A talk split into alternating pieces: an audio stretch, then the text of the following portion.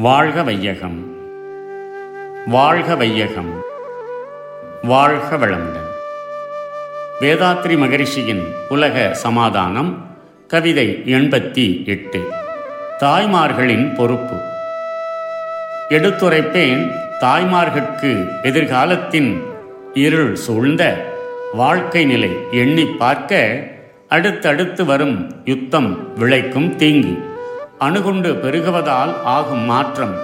தடுக்கவெனில் குழந்தைகளை பொதுச் சொத்தாக்கி தரணியெல்லாம் ஓராட்சி காண நீங்கள் விடுத்தால் அல்லால் மக்கள் பாசம் ஒன்றை வேறு வழியில்லை உங்கள் பொறுப்புணர்வீர். தாய்மார்களுக்கு வலியுறுத்தி சொல்கிறேன். இன்னும் எதிர்காலத்திலும் மனித இன வாழ்வில் சூழ்ந்திருக்கும் அபாயங்களான அணுகுண்டின் பெருக்க விளைவுகளையும் அடுத்தடுத்து வந்து கொண்டே இருக்கும் யுத்தங்களின் விளைவுகளையும் எண்ணி பாருங்கள் என்று. மனித வாழ்க்கை போட்டியின் காரணமாக ஏற்பட்ட ஏற்பட இருக்கும் தீமைகளை அடியோடு போக்க வேண்டுமென்றால் உலகம் பூராவும் ஒரே ஆட்சியின் கீழ் வர வேண்டும். அவ்வாட்சியும் குழந்தைகளை பொது சொத்தாக கொள்ளும் திட்டத்தின் கீழ் வகுக்கப்பட வேண்டும். இல்லாவெளில் இன்றுள்ள சாதி மத வேத தேச இன மொழி வேதங்களும் தனி உடைமை பற்றும் நீங்கவே நீங்காது. இவை இருக்கும் வரையில் மனிதரின் வாழ்வில் அமைதி என்பதே இருக்காது ஏற்படாது.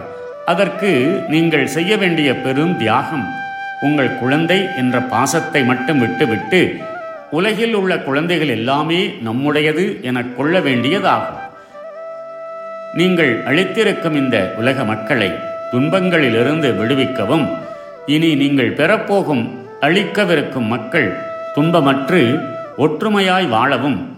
நீங்கள் செய்ய வேண்டிய கடமையும் பொறுப்பும் தம் மக்கள் என்ற பாசத்தை துறப்பதே ஆகும் என்று மறுபடியும் வலியுறுத்துகிறேன்.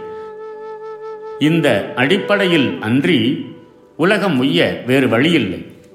உங்கள் ஆழ்ந்த ஆராய்ச்சியே உங்கள் பொறுப்பை உணர்த்திவிடும் என்ற நம்பிக்கையில் நான் உறுதி கொள்கிறேன் வாழ்க்கையில் சம உரிமை சம அந்தஸ்து பெண்கள் பெற வேண்டுமெனில் குழந்தை வளர்ப்பின் பொறுப்பை சமூகம் ஏற்றுக்கொண்டவின்தான் அவை முடியும் என்பதை மறுபடியும் எடுத்துக்காட்டவும் விரும்புகிறேன்.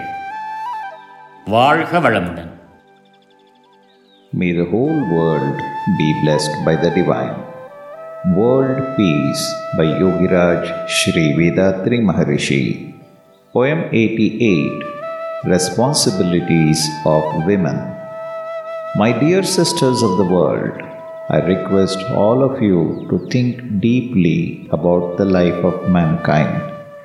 Visualize the environmental conditions of the world. Groupism and bias, liking and disliking, conflicts and wars, worries and depressions, all are increasing in the modern mind. Where is it to end?